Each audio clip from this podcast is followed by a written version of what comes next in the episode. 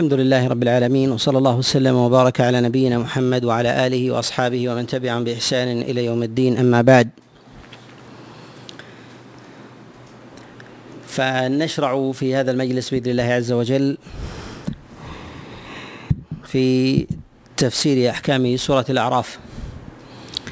وقد ختمنا في المجالس السابقة السور السابقة على سورة الأنعام وما قبلها من السور الطوال. ونتكلم بإذن الله عز وجل في آه، هذه المجالس اليسيرة على أحكام سورة الأعراف. والأعراف هي من السور المكية وقد اختلف في استيعاب نزولها بمكة هل نزلت جميعا أو نزل أكثرها على قولين عند العلماء. ولهذا كانت أحكامها أحكامها قليلة فتضمنت شيئا من القصص وتضمنت بعض الأحكام وهي من أقل السور احكاما وهي من أقل السور السور احكاما. ونبدأ بإذن الله عز وجل بقوله سبحانه وتعالى ولقد مكناكم في الأرض وجعلنا لكم فيها معايش قليلا ما تشكرون. هذه الآية تتضمن أصلا من الأصول الكلية في الشريعة. وهو أن الله سبحانه وتعالى إنما خلق ما على هذه البسيطة من معايش. خلقه الله سبحانه وتعالى لاجل لأجل الناس. وجعل المعاش مشتركا بينهم كما قال الله جل وعلا ولقد مكناكم في الأرض وجعلنا لكم فيها معايش قليلا ما تشكرون فجعل الله سبحانه وتعالى المعاش مشتركا بين بين العباد. لا ينازع فيه أحد إلا بحق وإنما جاءت الأدلة بعد ذلك مفصلة عن رسول الله صلى الله عليه وسلم مفصلة للحقوق. وذلك أنها تبين حق الإنسان عن غيره بملك أرضه أو بملك مائه وكلئه وحطبه وكذلك أيضا مسكنه وما ينتفع من الأرض به. وإلا فالأصل أن الحق في ذلك مشاع لا يشترك فيه لا ينفرد به أحد وإنما يشترك به عموم الناس. وقد جاء عن رسول الله صلى الله عليه وسلم وكذلك أيضا من ظواهر الأدلة ما يؤيد ذلك. أن الله جل وعلا إنما خلق الأرض وجعلها للناس جميعا كما في قول الله جل وعلا هو الذي خلق لكم ما في الأرض جميعا فبين الله سبحانه وتعالى أن الله جعل ما في الأرض جميعا للناس جميعا.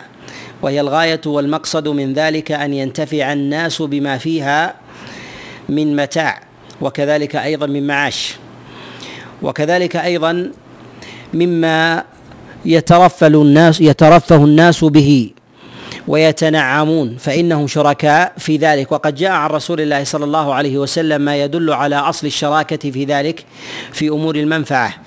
كما جاء عن رسول الله صلى الله عليه وسلم من حديث رجل من أصحابه أن النبي صلى الله عليه وسلم قال المسلمون شركاء في ثلاث في الماء والكلأ والنار.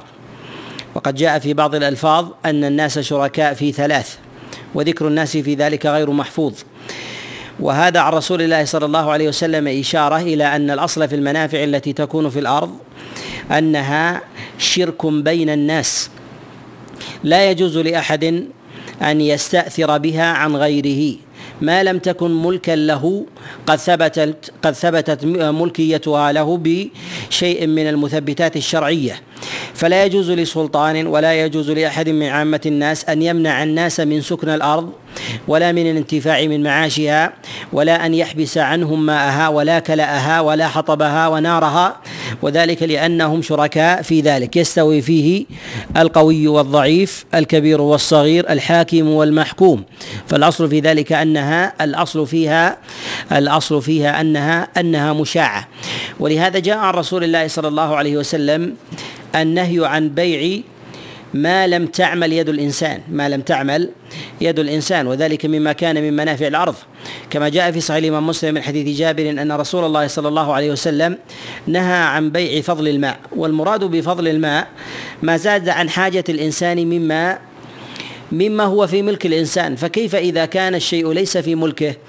كأن يبيع الإنسان مياه الأنهار والبحار والغدران وغير ذلك فإن هذا أولى بالنهي فإن هذا أولى أولى بالنهي. وإنما نهى رسول الله صلى الله عليه وسلم عن بيع فضل الماء يعني ما زاد عن حاجة الإنسان. ومعلوم أن للإنسان حاجة في مائه التي الذي يملكه وماؤه الذي يملكه إما أن يكون قد وجد في أرضه من ماء السماء وذلك مما تمتلئ به القيعان والحفر. وكذلك أيضا الأودية في أرض يملكها. ليس له ان أن يمنع الناس عما زاد عن حاجته منها ولو كان أصل الأرض ولو كان أصل الأرض ملكا له. ولو كان أصل الأرض ملكا له باعتبار أن الأرض وعاء. وقد حوت شيئا لا لم تعمله يده. وقد حوت شيئا لم تعمله يده ويستثنى من ذلك ما عملته يده إما بحياطة أو بحماية ورعاية وغير ذلك مما مما ينبت في في أرضه مما ينبت في أرضه فإنه ربما يحميه ويحوطه آه، ويرعاه من مثلا من أن تطاله الفساد أو أقدام البشر أو البهائم أو غير ذلك فربما فربما يكون له خصيصة في ذلك يكون له خصيصة في ذلك. ولهذا نقول أجمع العلماء على أن ما لم تعمله يد الإنسان ولم تكن ولم يكن في ملكه أنه لا يجوز له بيعه لا يجوز له له بيعه وذلك من الماء والشجر وكذلك الحجر والتراب والملح وغير ذلك مما يوجد في الأرض مما يوجد مما يوجد في الأرض. وقد جاء أيضا عن رسول الله صلى الله عليه وسلم بأحاديث منها ما هو ضعيف ومنها ما هو صحيح ما يؤكد هذا ما يؤكد هذا المعنى. وقد نهى رسول الله صلى الله عليه وسلم عن بيع الماء كما جاء في الصحيح أن النبي صلى الله عليه وسلم نهى عن أن يمنع الرجل فضل الماء ليمنع به الكلاء ليمنع به الكلاء. والمراد بذلك أن الناس تمنع الماء لتمنع الكلاء وذلك أن الناس وكذلك أيضا الرعاة يذهبون بماشيتهم من الإبل أو البقر أو الغنم إلى مواضع أو منابت منابت الشجر. في الأرض ويكون الشجر أكثر من الماء. فإذا أكلت البهائم فإذا أكلت البهائم عطشت فتحتاج إلى إلى ماء تحتاج إلى إلى ماء. وهؤلاء يأتون إلى فضل الماء ويمنعون ويمنعون الناس ويمنعون الناس. لماذا يمنعون الناس؟ لأن لأنها إذا أكلت عطشت.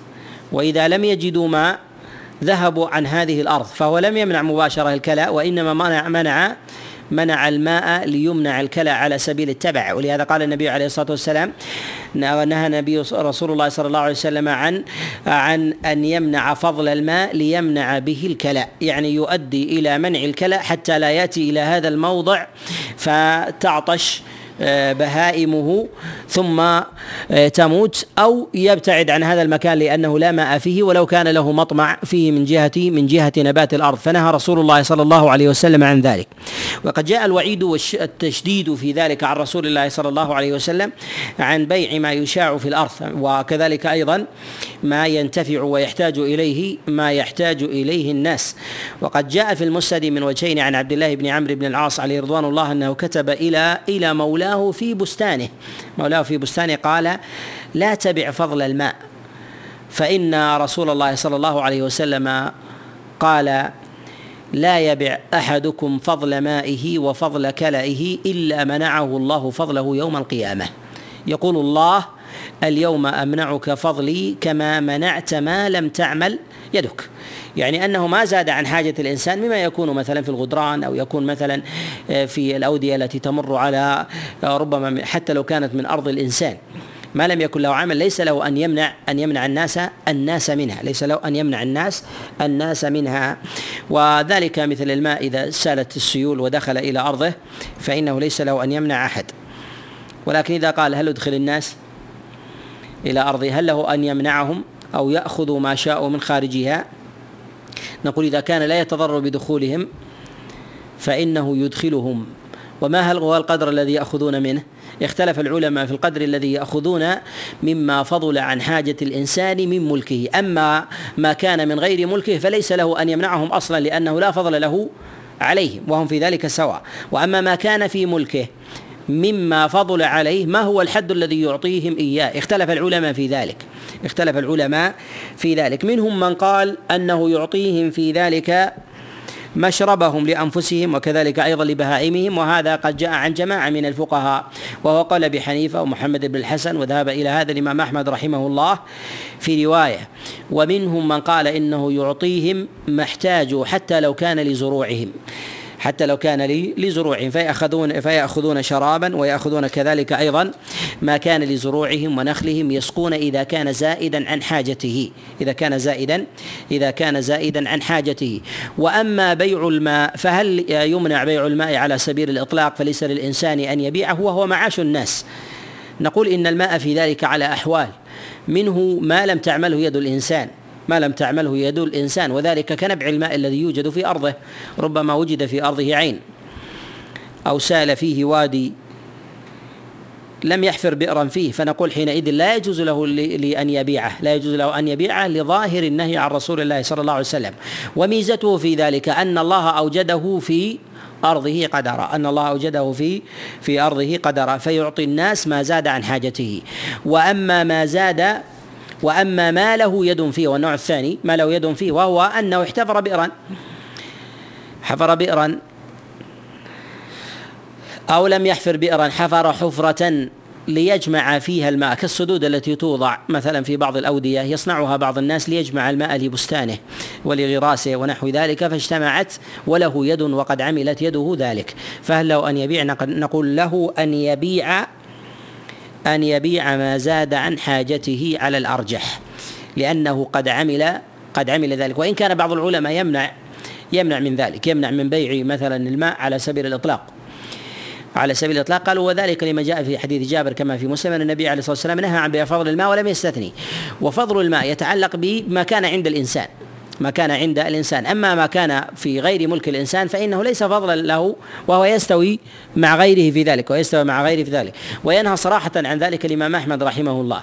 وينهى صراحة عن ذلك الإمام أحمد رحمه الله. وإنما قلنا بأنه يجوز للإنسان أن يبيع ما عملته يده وأن النص إنما انصرف إلى ما لم تعمله يد الإنسان مما أوجده الله عز وجل. مما كان من الماء أو من الشجر أن النبي صلى الله عليه وسلم أذن ب أذن ببيع ببيع البئر لأجل الماء.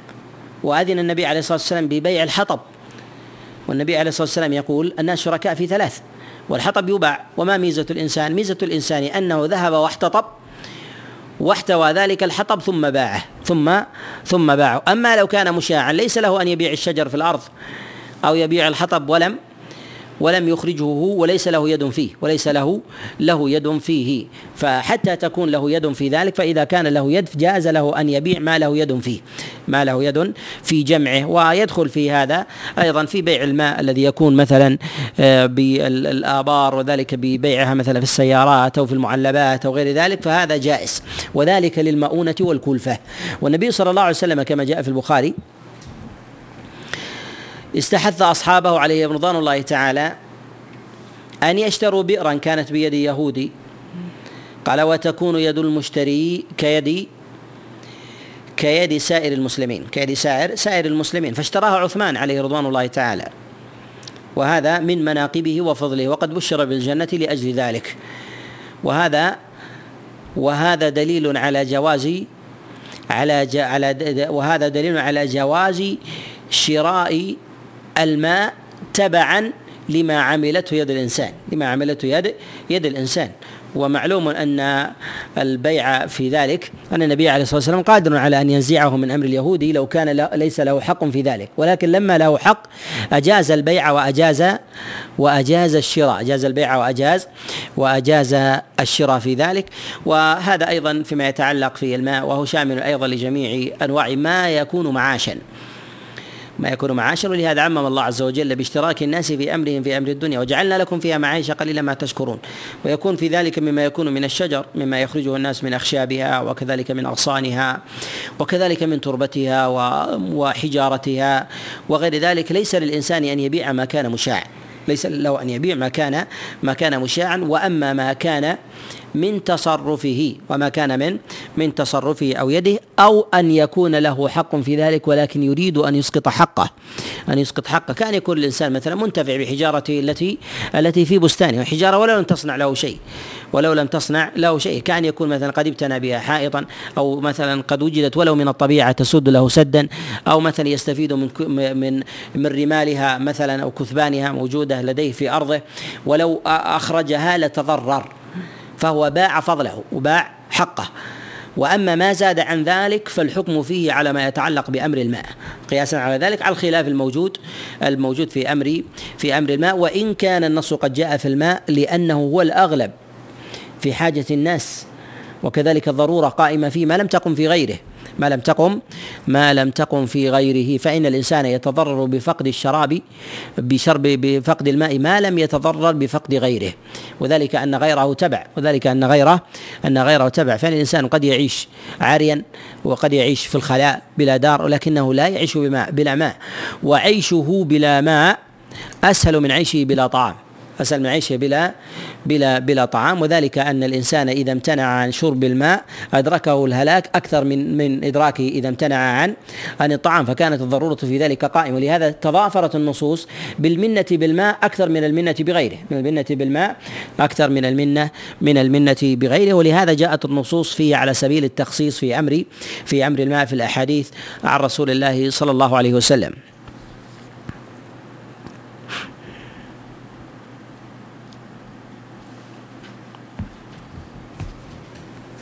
هنا في قول الله جل وعلا قال فاهبط منها فما يكون لك أن تتكبر فيها فاخرج إنك من الصاغرين. تقدم معنا الكلام على مسألة من المسائل تتعلق في إنزال آه، آه، إبليس وكذلك أيضا في إخراج آدم آه، وحواء من الجنة. وتكلمنا على مسألة من المسائل ما يتعلق بمسألة النفي وأن النفي نوع من أنواع العقوبة. وتقدم معنا هذا في سورة البقرة في قصة آدم. وحواء وتقدم معنا أيضا في سورة المائدة في قصة حد أو في حكم حد الحرابة. تكلمنا على مساله على مسألة النفي في قول الله جل وعلا وينفوا من الأرض. وذكرنا أن إخراج الإنسان من بلده أو من موضعه الذي هو فيه إنما هو عقوبة. وليس لأحد أن يفعله إلا لموجب. والله جل وعلا سبحانه وتعالى لتمام عدله فعل ذلك ب فعل ذلك بآدم وإبليس لقيام الموجب في كل واحد منهما لقيام الموجب في كل واحد واحد منهما. وكذلك أيضا فإن الأصل المتقرر في الشريعة أن الإنسان لا يخرج من بلده لا يخرج من بلده ولا أيضا يؤمر بالإقامة في بلد إلا إلا لعقوبة إلا لعقوبة. وقد جاء بعقوبة النفي جملة من النصوص منها ما جاء في التغريب.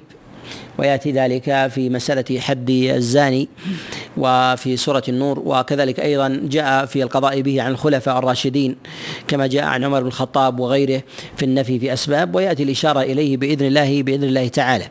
والنفي هو نوع من أنواع ونوع من أنواع العقوبة وهو معاكس من جهة صورته الظاهرة للحبس وهو نوع من آه، مفارقة الإنسان لمنافعه وأهله وولده وكذلك ملكه وماله وغير ذلك. وهذا وهذا عقوبة. وهذه عقوبة عقوبة له لا لا تكون إلا إلا بجريرة. ويرجع في ذلك إلى يرجع في ذلك إلى إلى المواضع التي تكلمنا عليها في هذا في هذا المعنى. ثم في قوله سبحانه وتعالى قال أنظرني إلى يوم إلى يوم يبعثون. قال إنك إنك من المنظرين.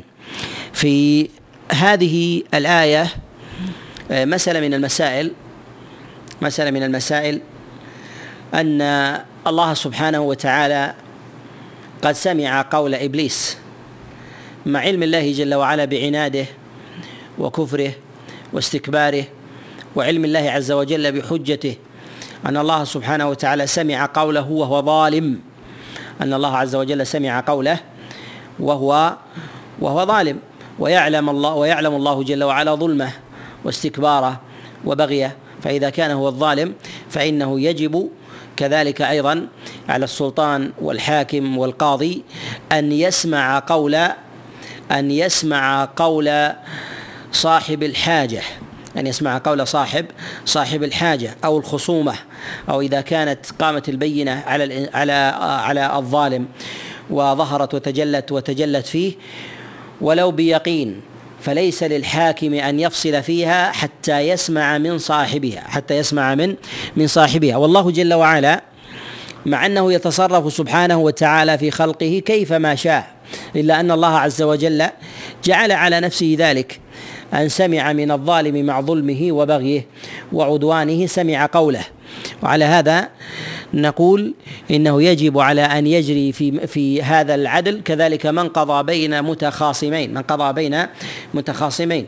ولو تيقن وتعين عنده الظالم الظالم منهما فإنه فإنه يجب عليه أن يسمع منه. يجب عليه أن يسمع أن يسمع منه. وقد حث رسول الله صلى الله عليه وسلم على السماع من المتخاصمين جميعا من المتخاصمين جميعا. وقد جاء ذلك من حديث علي بن أبي طالب عليه رضوان الله. آه، أن النبي صلى الله عليه وسلم قال إذا قضيت بين اثنين فاسمع منهما فاسمع من الآخر كما تسمع من الأول. فذلك أبين للقضاء. وقد جاء ذلك أيضا من حديث ابن الزبير وغيره. فنقول حينئذ إنه يجب عليه أن يسمع من الآخر ولو تيقن بقوة الحجة أو قيام البينة. كان يكون ثمة الشهادة وقامت البينة فإنه يجب عليه أن يسمع. ما الحكمة والعلة إذا حتى ولو تجلت لدى الإنسان البينة والحجة وظهرت آه، عنده أنه لا يجوز له أن يقضي حتى يسمع من صاحبها.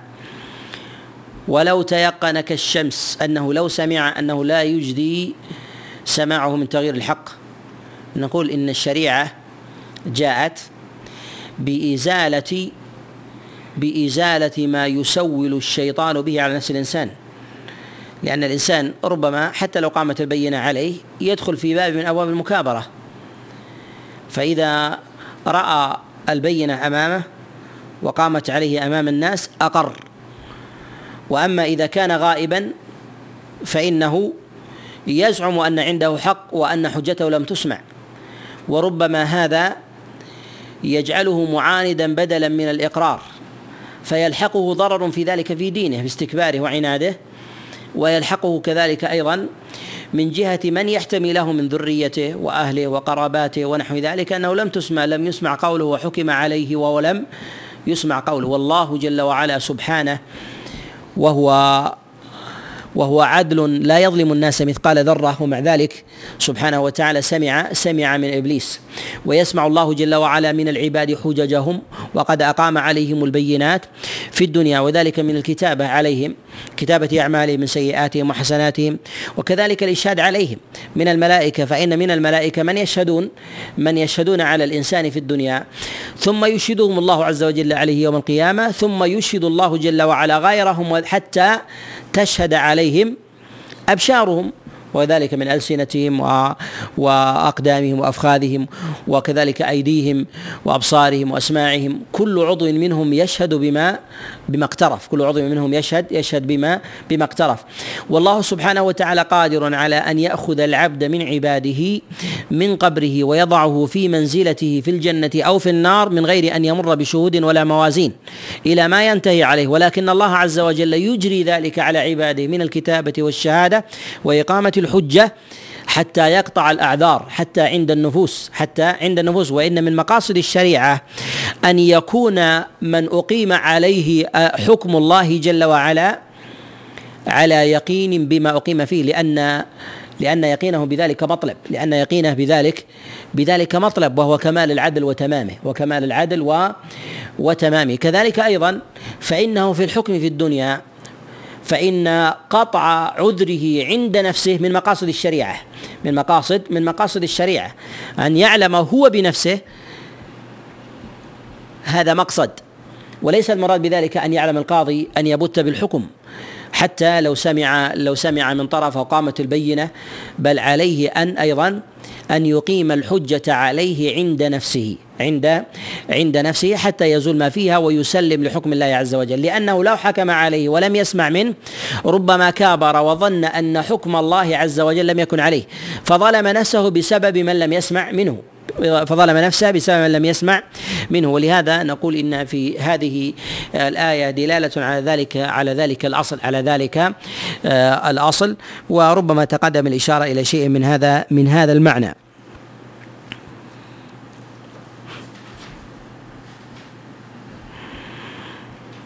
ثم في آه، قول الله سبحانه وتعالى في الآية الرابعة في هذا المجلس في دخول آدم وحواء الجنة.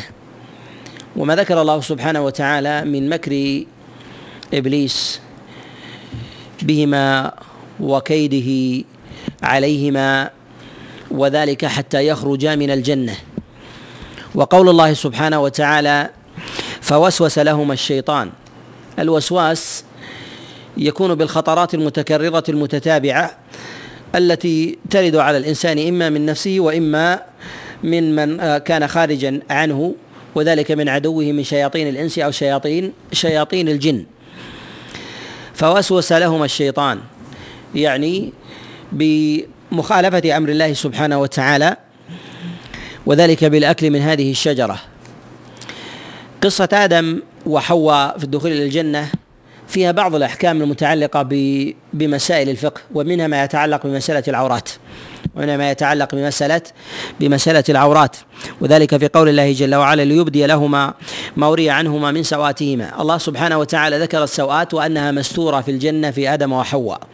وأن الله عز وجل فطر آدم وحواء فطر آدم وحواء على الستر وعلى اللباس في الجنة وليس في الجنة من البشر لأنه لأن آدم وحواء هما أبوا البشر وعلى هذا ليس عندهما ما يستتران منه إلا إلا ما كان من الملائكة وما كان كذلك أيضا من الشيطان والجان من الشيطان من الشيطان والجان.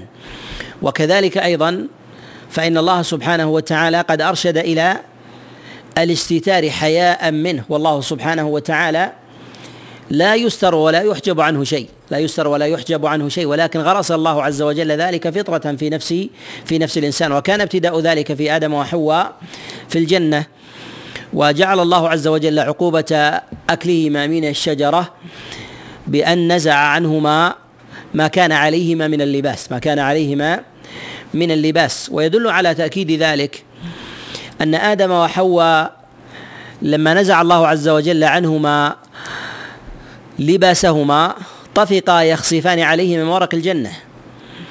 ومعنى ذلك أنهما تناولا بأيديهما ما قرب منهما من أغصان الشجر ومن ورقها حتى يستران بهما به بها العورة حتى يستران بها العورة وهي وهي سوءة سوءة الإنسان.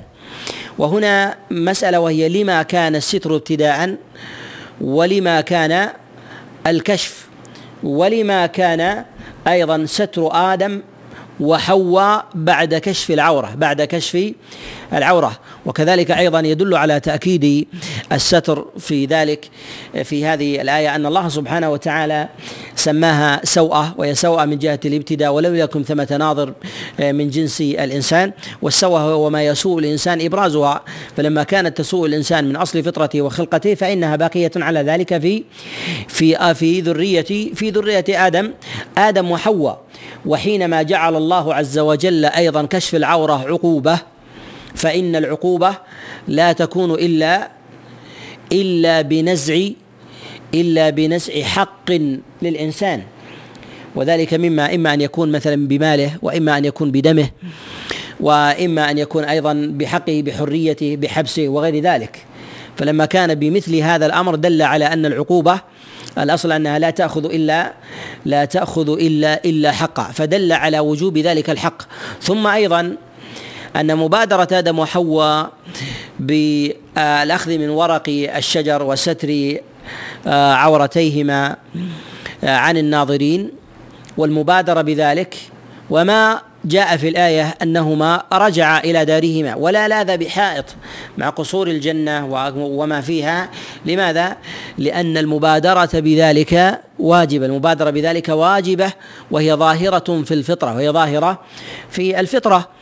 فبادر بالأخذ من الشجر الأخذ من من الشجر. ثم أيضا إن الحائط إذا أراد أن يلذ به الإنسان أو الشجره يلذ به الإنسان تستره من جهة دون جهة بخلاف إذا سترها ب سترها بغيرها من الشجر أو سترها مثلا بغيره مثلا من من اللباس وغير ذلك فإن الستر في ذلك دائم. مما يدل على انه ما اراد الستر الدائم انه ما اراد الستر الستر الدائم. وهذا مفطور عليه أيضا الإنسان ويدل هذا على أن الأصل في الإنسان الستر أن الأصل في الإنسان الستر ولو لم يكن عنده ناظر ينظر إليه ولو لم يكن عنده ناظر ينظر إليه. لهذا نقول إن الله سبحانه وتعالى شرع شرع ستر العورات وستر الأبدان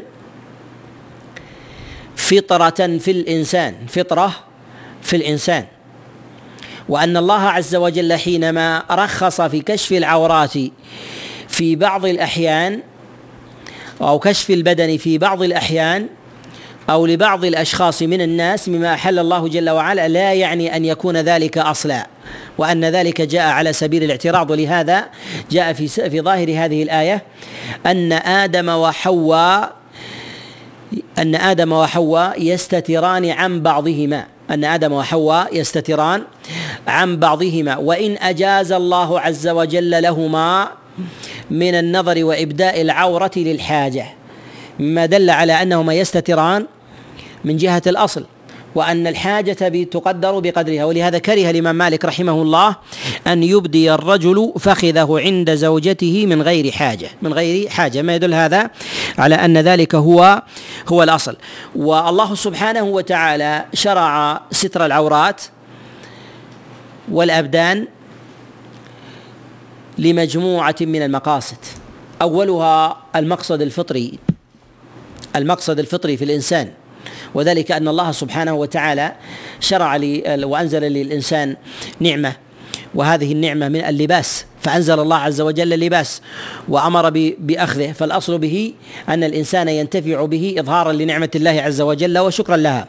ولهذا تجد أن الناس يحبون أن يلبسوا ويتحلوا ولو كانوا ولو كانوا في دورهم وحدهم أو لا يشهدهم أحد فهذا أمر مفطور عليه الإنسان. فيفطر الرجل على اللباس ولو لم يره أحد وتفطر المرأة على لباسها وزين وزينتها ولو لم تكن بذات زوج أو لم يرها أحد فإنها مفطورة على على اللباس والتزين. فكان ذلك فكان ذلك فطرة. فكان ذلك ذلك فطرة. الأمر الثاني أن الله عز وجل شرع اللباس وستر العورات حياء من الله ولو كان الإنسان وحده. حياء من الله ولو كان الإنسان وحده. وقد دل على ذلك جملة في ظاهر هذه الآية ما يدل على ذلك كذلك أيضا ما جاء في بعض الأخبار. جاء في بعض في بعض الأخبار منها المرفوع ومنها ومنها المسند المرسل ومنها آه، المرسل ومنها الموقوف كما يأتي الإشارة إليه. قد جاء في حديث أبي بن كعب أن رسول الله صلى الله عليه وسلم قال لما أكل آدم من الشجرة وبدت له سوءته أخذ يأخذ من ورق ورق الجنة فقال الله عز وجل لآدم من مني تفر مني تفر؟ فقال لا وإنما حياء منك يا رب. وإنما حياء منك حياء منك يا رب. يعني ستر من الله سبحانه وتعالى ويعلم أن الله عز وجل لا يستتر منه. فإن الله سبحانه وتعالى يعلم السر وأخفى. ولكنه أراد من ذلك تعظيما وإجلالا لله جل وعلا أن يظهر منه ما يسوءه عند نفسه أن يظهر منه لله سبحانه وتعالى. ويعضد ذلك ويؤيده. ما جاء من حديث باز بن حكيم عن أبيه عن جده أن رسول الله صلى الله عليه وسلم سئل قيل له عوراتنا ما نأتي منها وما نذر. فقال رسول الله صلى الله عليه وسلم احفظ عورتك إلا عن زوجتك وما ملكت يمينك. فقال الرجل يا رسول الله أرأيت إذا كان أرأيت إذا كان أحدنا خاليا? قال فالله أحق أن يستحيا منه. الله أحق أن يستحيا منه. يعني لو كان الإنسان خاليا فإنه يتأكد في حقه أن يستتر حياء من الله. إذا من مقاصد اللباس وستر العورات حياء من الله عز وجل. فالتجمل مقصود لذاته ولو كان الإنسان وحده. ولهذا جاء في بعض في بعض الآثار في بعض الآثار أن النبي صلى الله عليه وسلم جاء مرفوعا وهو ضعيف وجاء موقوفا على أبي بكر وهو صحيح أنه كان إذا دخل الخلاء غطى رأسه حياء من الله حياء من الله. كما جاء عند البيهقي من حديث عائشة عليه رضوان الله تعالى مسندا عن رسول الله صلى الله عليه وسلم وإسناده ضعيف وجاء مرسلا عن النبي عليه الصلاة والسلام. وجاء عن أبي بكر الصديق عليه رضوان الله تعالى كما في المصنف من حديث عروة بن الزبير أن أبا بكر الصديق خاطب في الناس فقال يا معشر المسلمين استحيوا من الله حق الحياء فإني لأذهب إلى الخلاء وأغطي رأسي حياء من الله حياء من الله وهذا من أعلى من أعلى مواضع الحجج بعد المرفوع عن رسول الله صلى الله عليه وسلم من السنة. من؟ من السنة. فما بعد ما جاء عن رسول الله صلى الله عليه وسلم وقبل ذلك ما جاء في كلام الله عز وجل ما يروى عن أبي بكر الصديق وهذا يعضد المعنى الذي جاء مرفوعا وإن كان إسناده في ذلك في ذلك واهن إلا أنه عن أبي بكر الصديق عليه رضوان الله تعالى صحيح. وهذا يدل على ذلك الأصل. وهذا يدل على هذا الأصل أنه يستحب للإنسان أن يستتر ولو كان ولو كان خاليا. وأن الله عز وجل حينما حينما حث على ستر العورة لأجل الناظرين ذكر علة من علل الستر لا جميعها ذكر علة من علل الستر لا لا جميعها. ثم أيضا إنها على مراتب. فنظر غير الإنسان يختلف عن نظره ونظر زوجه غير نظر سائر الناس ونظر الإنسان غير نظر زوجه وحياؤه من الله سبحانه وتعالى من جهة الحكم الشرعي. يختلف عما يتعلق بأمر بأمر الناس باعتبار أن الناس تحجب عنهم أما الله فلا يحجب فلا يحجب عنه وغير ذلك من الأمور فالأحكام في ذلك تختلف. وقد تجتمع في موضع وقد تتباين وقد تتباين في موضع. ولهذا نقول إنه من المقاصد ما يتعلق بالحياء من الله سبحانه وتعالى. فيتزين الإنسان ويتجمل لأجل الله جل وعلا. لأجل الله جل وعلا. ولهذا يقول النبي صلى الله عليه وسلم إن الله جميل يحب يحب الجمال. ومن المقاصد أيضا ما يتعلق بستر العورة آه، واللباس لأجل الناظرين. لأجل لأجل الناظرين من الناس.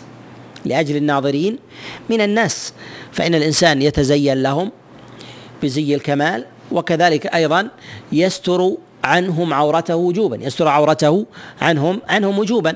وهذا كما جاء في حديث باز بن حكيم يحفظ عورتك إلا عن زوجك أو ما ملكت يمينك. فيدل هذا على أن أنه أيضا الإنسان يستر عورته عن سائر عن سائر سائر الناس. وقد جاءت الشريعة لعظم ذلك الأمر التدليل على هذا الأصل التدليل على هذا الأصل. ومن ذلك ما جاء في حديث عمرو بن شعيب عن أبيه عن جده أن رسول الله صلى الله عليه وسلم قال مروا أبناءكم بالصلاة وهم أبناء سبع سنين.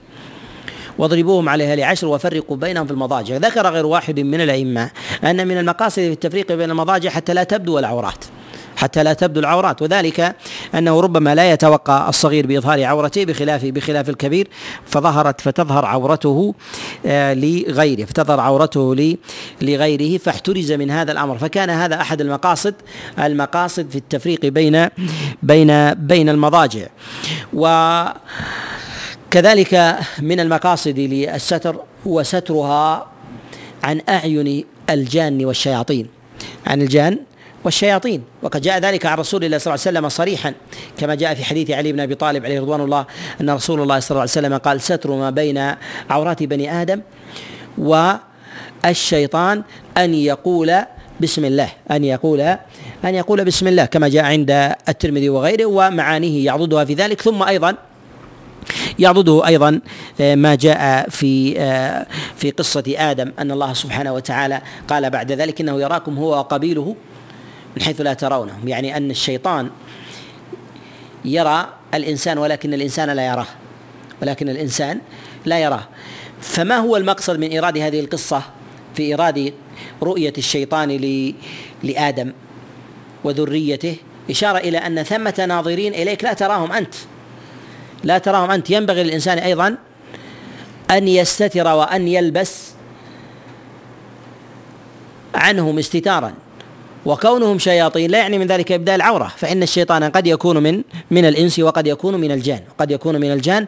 ونقول إن لما كانت ذلك الأمر خفيا لما كان ذلك الأمر خفيا جاءت الشريعة بما يستر الإنسان بما يستر الإنسان وذلك من ذكر الله عز وجل. عند إبداء العورة اما دخول في الخلاء أو كذلك أيضا في جماعة لزوجته أو غير ذلك مما مما دل الدليل على على الستر. وقد يكون في هذه الآية آه، إشارة إلى مسألة يذكرها العلماء عليهم رحمة الله وهي مسألة رؤية الجان آه، للإنسان وهذا محل اتفاق. أما العكس فهل الإنسان يرى الجان على ما خلقه الله سبحانه وتعالى أم لا يرى؟ أما على غير آه، ما خلقه الله جل وعلا فالمسألة في ذلك أخف. هل يراه أو لا؟ أو لا يراه. منهم من قال إنه يرى ويستدلون بما جاء في حديث أبي هريرة عليه رضوان الله تعالى لما كان حارسا على الزكاة فقال النبي عليه الصلاة والسلام فقال النبي صلى الله عليه وسلم ما فعل آه، أسيرك البارحة. وجاء أيضا عن النبي عليه الصلاة والسلام لما أمسك بالشيطان لما أمسك بالشيطان لما تفلت عليه في صلاته قال لولا دعوة أخي سليمان لا لا أمسكت به وربطته في المسجد حتى حتى يلعب به. وهذا آه، فيه إشارة إلى أن النبي عليه الصلاة والسلام آه، رآه. ونقول نقول هذا إن كان فيكون على الأمر النادر. بعض العلماء يشدد في هذه المسألة ويقول إنها محسومة في الشريعة لأن الله عز وجل قال لا ترونه وبعضهم يشدد في هذا حتى يقول من أثبت رؤية الشيطان على ما هو عليه حقيقة من الإنسان فقد كفر لأنه يخالف الظاهر والأمر القطعي. ولكن نقول إن نؤمن بما دل عليه الدليل ولو كان استثناء ولو كان استثناء. هل كانت صورته الحقيقية التي ظهرت وتجلت أم كان متلبسا ومتصورا بأخرى؟ نقول نثبت بما جاء في النص ونجعل أن الأصل في ذلك هو عدم هو عدم الرؤية. الأصل في ذلك هو عدم الرؤية على ما جاء آه، بالدليل عن رسول الله صلى الله عليه وسلم. وأما بالنسبة لسوءة الإنسان وهذا يدل على أن الإنسان آه، يستتر ومن مقاصد الاستتار جملة من المقاصد منها مما لم نذكره أن الإنسان يستتر عن نفسه. يستتر عن نفسه. حياء وهذا إقامة للفطرة لأن الفطرة لا تستقيم في الإنسان إلا وقد حافظ عليها في نفسه. فإذا لم يحافظ عليها في نفسه فإنها تذهب منه لأن لها حرارة لأن لها لها حرارة. فإذا ذهبت حرارتها ضعف قائمها في نفسه ضعف قائمها في نفسه. لهذا يستتر آه، الإنسان. و ولهذا قال الله سبحانه وتعالى ويؤيد هذا المقصد أن مقاصد اللباس أن يستتر الإنسان عن نفسه قول الله جل وعلا بعد ذلك فلما ذاق الشجرة بدت لهما سوءاتهما بدت لمن؟ لهما يعني في السابق كانت مستورة عنهما والآن بدت لهما سوءاتهما فالله عز وجل كان ساترا لأنه لا يوجد من ينظر إليهم من البشر لأنهما لأن آدم وحواء أبو البشر وحواء هي أم أم البشر. وثم لما رفع الله سبحانه وتعالى آه، ستره آه، عنهما فبدت سوآتهما بدت لمن؟ بدت لهما. ما يدل على أن المقصد من العلل أيضا في الستر أن الله عز وجل سترها عنهما ثم أبداها الله جل وعلا بعد ذلك بعد ذلك لهما آه، عقوبة وامتحانا وامتحانا لهما. وأما بالنسبة لعورة الإنسان وما هي عورته التي يجب عليه أن يسترها؟ نقول أما بالنسبة لعورة المرأة فيأتي الكلام عليها بإذن الله عز وجل في سورتي النور والأحزاب. بإذن الله نتكلم عليها بتفصيلها هناك. وأما بالنسبة لما يتعلق في عورة الرجل نقول عورة الرجل آه، ذهب الأئمة الأربعة في المشهور عنهما إلى أن عورة الرجل من السرة إلى الركبة. من السرة إلى إلى الركبة. ورواية الإمام أحمد رحمه الله إلى أن عورة الرجل هي السوأتين وأن الفخذ ليس ليس بعورة والأرجح في ذلك أن الفخذ عورة.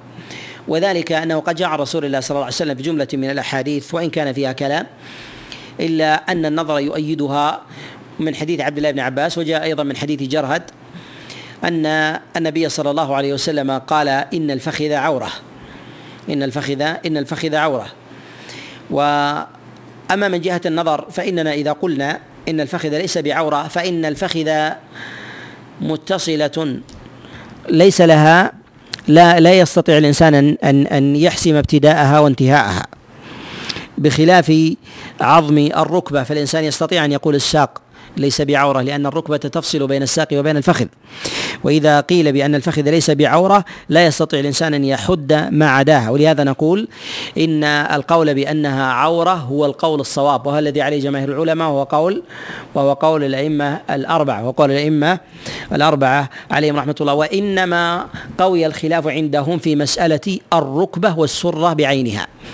فكلامهم فيما بينها وأما ما يتعلق بالركبة والسرة فقد اختلف العلماء في ذلك. فقد اختلف العلماء في ذلك. وأما خلافهم في الركبة والسرة فذهب جمهور العلماء وقول الإمام مالك وكذلك الشافعي ورواية الإمام أحمد رحمه الله إلى أن الركبة والسرة ليستا بعوره إنها ليست بعوره بذاتها وأما ما بينها فهو عورة وأما ما بينهما فهو عورة. وذهب أبو حنيفة وقول عطاء إلى أن الركبة والسرة عورة إلى أن الركبة والسرة والسرة والسرة عورة. وأما من يقول بأن الفخذ ليست بعورة ويستدل ببعض الأحاديث التي جاءت عن رسول الله صلى الله عليه وسلم منها ما جاء في الصحيح من حديث أنس بن مالك.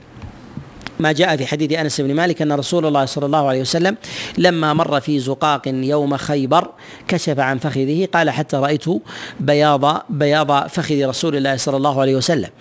فذكر أنه رأى لانها قالوا لأنها لو كانت عورة ما ذكر أنس عليه رضوان الله تعالى رؤيته لها لأنها تكون من النظرة العابرة التي لا تحكى. كذلك أيضا أن عثمان بن عفان كان قد كشف فخذه عند رسول الله صلى الله أن رسول الله صلى الله عليه وسلم قد كشف فخذه فلما دخل عثمان بن عفان عليه رضوان الله غطى رسول الله صلى الله عليه وسلم فخذه. و في ظاهر حديث أنس أن النبي صلى الله عليه وسلم كشف فخذه عمدا لأنها لو لم تكن عن طريق العمد ما ذكرها أنس وما ذكر رؤيته لها وما ذكر رؤيته لها عليه رضوان الله تعالى. ولكن نقول إن هذا مدفوع لأن العورة على نوعين عورة مغلظة وعورة مخففة. والعورة المغلظة يجب سترها دائما ولا يجوز أن يكشفها الإنسان ولو على سبيل الاعتراض. وأما المخففة ما يتسامح فيها على سبيل الاعتراض. ما يتسامح فيها على سبيل الاعتراض لا على الدوام. فتحرم المخففة والمغلظة من جهة كشفها على الدوام وتختص المغلظة بكشفها بحرمة كشفها ولو على سبيل الاعتراض ولو على سبيل الاعتراض وأما المخففة فلا حرج على الإنسان أن أن يبديها في موقف في حمل متاع أو المرور مثلا بزقاق أو حائط ضيق. أو للنظر مثلا في جراحة ولو كانت يسيرة لا ضرورة فيها فيبديها لأحد أو نحو ذلك. فنقول مثل هذه الأشياء من الأمور التي خففت فيها الشريعة. فتكشف للحاجة فتكشف لي للحاجة. وأما بالنسبة للعورة المغلظة فلا تكشف للحاجة تكشف للضرورة. تكشف لي الضرورة وفرق بين الحاجة والضرورة. فرق بين الحاجة والضرورة. وعلى ما جاء عن أنس بن مالك عليه رضوان الله تعالى عن رسول الله نحمله على الحاجة لأنه ذكر أن النبي فعلها حينما مر بزقاق في حائط بخيبر حائط بخيبر وهذا ربما يحتاج إليه الإنسان. وذلك لأن أن يخف من جهة مدخله ومخرجه ونحو ذلك فلا يتأذى إزاره أو رداؤه ونحو ذلك. وهذه من جملة الحاجيات لا من جملة الضروريات. فربما يفعلها الإنسان ففعلها على سبيل الاعتراض فعلها على سبيل على سبيل الاعتراض. ولهذا نقول إن حديث أنس بن مالك عليه رضوان الله تعالى كان هذا جوابه وبهذا كان الإمام البخاري رحمه الله يرجح أنه يميل إلى أن الفخذ جميعا عورة. فإنه حينما ذكر حديث أنس بن مالك وذكر حديث جرهد قال وحديث جرهد أحوط وحديث أنس أسند ومن جهة الإسناد هو أسند. فكأنه حمله على حال ما حمله على الأصل وأخذ الأحوط في ذلك ما جاء في حديث جرهد وكذلك أيضا في حديث عبد الله ابن عباس عليه رضوان الله تعالى.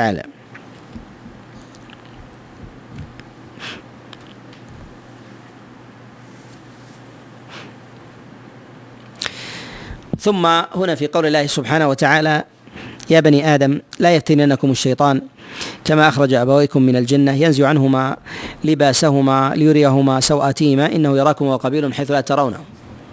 الله سبحانه وتعالى قد امتن على الإنسان بأن أنزل الله جل وعلا عليه لباسا وهذا اللباس يواريه يواري سوءته عن نفسه وعن غيره.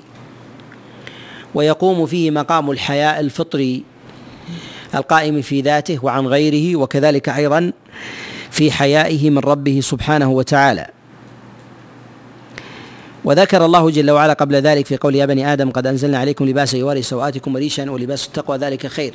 ذكر الله عز وجل لباس اللباس الحسي واللباس المعنوي. واللباس المعنوي هو التقوى. وقدم الله عز وجل اللباس المعنوي وهو التقوى على اللباس الحسي. فقال هو خير يعني خير من اللباس الحسي. لماذا؟ لأن اللباس الحسي لا يجلب اللباس المعنوي. أما اللباس المعنوي فيجلب اللباس الحسي. لأن من اتقى الله استتر. وقد يستتر وهو لا يتقي الله. وقد يستتر وهو لا يتقي الله. ولهذا جاء فضل اللباس المعنوي على الحسي لأنه إذا جاء حضر هذا وأما ذاك فلا يلزم منه حضور الثاني. ثم أيضا أن اللباس الحسي لا يلزم منه النجاة يوم القيامة. أما اللباس المعنوي فيلزم منه النجاة يوم القيامة ولهذا فضله الله سبحانه وتعالى. وعلى كذلك أيضا ما يدل على أن من مقاصد الشريعة هو الحفاظ على الفطرة وستار الإنسان وحيائه. أن الله عز وجل ذكر اللباس المعنوي وهو أن اللباس الحسي له أثر عليه له أثر له أثر عليه ومن أعظم آثاره الحياء ومن أعظم آثاره الحياء فيحافظ الإنسان على حياء ولهذا النبي عليه الصلاة والسلام يقول كما جاء في الصحيح لما مر برجل وأخاه وأخوه يعظه. فقال النبي صلى الله عليه وسلم لما قال أخوه له كأنه قد أضر بك يعني حياؤك. فقال النبي عليه الصلاة والسلام دعه فإن الحياء لا يأتي الا إلا بخير. يعني لا يأتي لصاحبه الا الا إلا بخير وعاقبته إلى إلى خير. نعم. ذكرنا هذه ان تأتي معنا في سورة النور إن شاء الله. لأن هناك أصرح وأوضح في الدخول في دخول البيوت وكذلك أيضا في حجاب المرأة عند محارمها وعند قراباتها. هذه كلها نتكلم عليه في موضوع إن شاء الله. وفي قول الله سبحانه وتعالى وإذا قال قل أمر ربي بالقسط وأقيموا وجوهكم عند كل مسجد وادعوه مخلصين له الدين كما بدأكم تعودون. في هذه الآية إشارة إلى معنى يتعلق باستقبال القبلة. وقول الله جل وعلا عند كل مسجد إلى يعني إلى كل قبلة أقيموا وجوهكم في صلاتكم. إلى كل قبلة. يؤخذ من هذه الآية حكم وهو كراهة الالتفات. أنه ينبغي الإنسان ولو أقام بدنه في استقبال القبلة يكره له الالتفات لأن إقامة الوجه مطلب. إقامة الوجه مطلب. أن يستقبل بوجهه بوجه القبلة. وقول الله سبحانه وتعالى هنا عند كل مسجد يعني عند كل صلاة عبادة. ولهذا الله سبحانه وتعالى يقول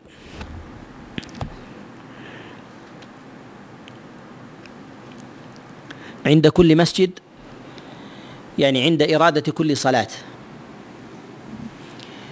وهذا يدخل فيه معنى قول الله جل وعلا وأن المساجد لله فلا تدعوا مع الله أحدا.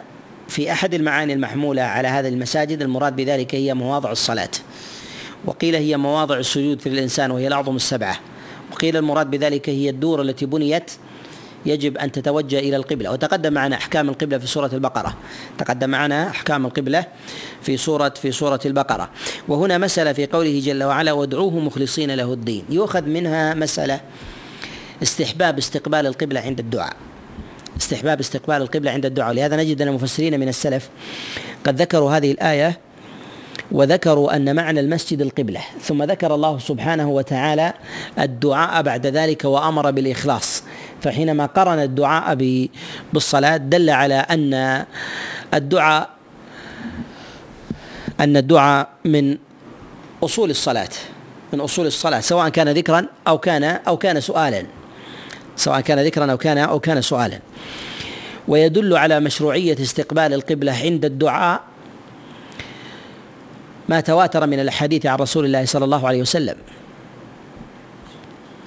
ومن ذلك ما جاء في صحيح البخاري ما جاء في الصحيح من حديث من حديث عمر بن الخطاب عليه رضوان الله من حديث عبد الله بن مسعود عليه رضوان الله أن رسول الله صلى الله عليه وسلم لما أراد أن يدعو على نفر من قريش استقبل القبلة ودعا. وكذلك أيضا ما جاء في الصحيح من حديث عمر بن الخطاب في يوم بدر. قال لما نظر رسول الله صلى الله عليه وسلم إلى كفار قريش وهم ألف وأصحابه ثلاثمائة وتسعة عشر. قال استقبل رسول الله صلى الله عليه وسلم القبلة ثم دعا. وهذا يدل على أن أن الإنسان في حال دعائه يستحب له أن يستقبل القبلة، يستحب له أن يستقبل القبلة والاحاديث في ذلك كثيرة مستفيضة عن رسول الله صلى الله عليه وسلم ومنها ما جاء في دعاء النبي عليه الصلاة والسلام وإطالته حينما في في عرفة وكذلك في الأحزاب وغيرها من من المواضع التي دعا النبي عليه الصلاة والسلام واجتهد بدعائه واستقبل القبلة في ذلك، ومنها أيضا في دعاء النبي عليه الصلاة والسلام على الصفا والمروة. الصفا والمروة كما جاء في حديث أبي هريرة النبي عليه الصلاة والسلام استقبل لما صعد الصفا استقبل القبلة ودعا استقبل القبلة ودعا فيستحب لمن أراد أن يدعو أن يستقبل القبلة أن يستقبل القبلة ويرفع يديه ويدعو الله سبحانه وتعالى. وإنما أخذنا من هذه الآية استحباب استقبال القبلة عند الدعاء أن الله سبحانه وتعالى ذكر الدعاء والدعاء هنا يدخل بمعنييه. يدخل به. بمعنى سواء كان دعاء في الدعاء للسؤال أو أو كذلك من جهة ما كان من العبادة. فيدخل في ذلك الذكر والصلاة والزكاة والصيام من جهة العبادة ويدخل في ذلك أيضا في أمور المسألة مسألة الإنسان في عاجل أمره من أمر دنياه وكذلك من أمر دينه وما كان من اجله ما يتعلق بحسن عاقبته والنجاة من عقاب الله سبحانه وتعالى. نكتفي بهذا القدر وأسأل الله جل وعلا أن ينفعنا بما سمعنا وأن يجعله حجة لنا لا علينا وصلى الله وسلم وبارك على نبينا محمد.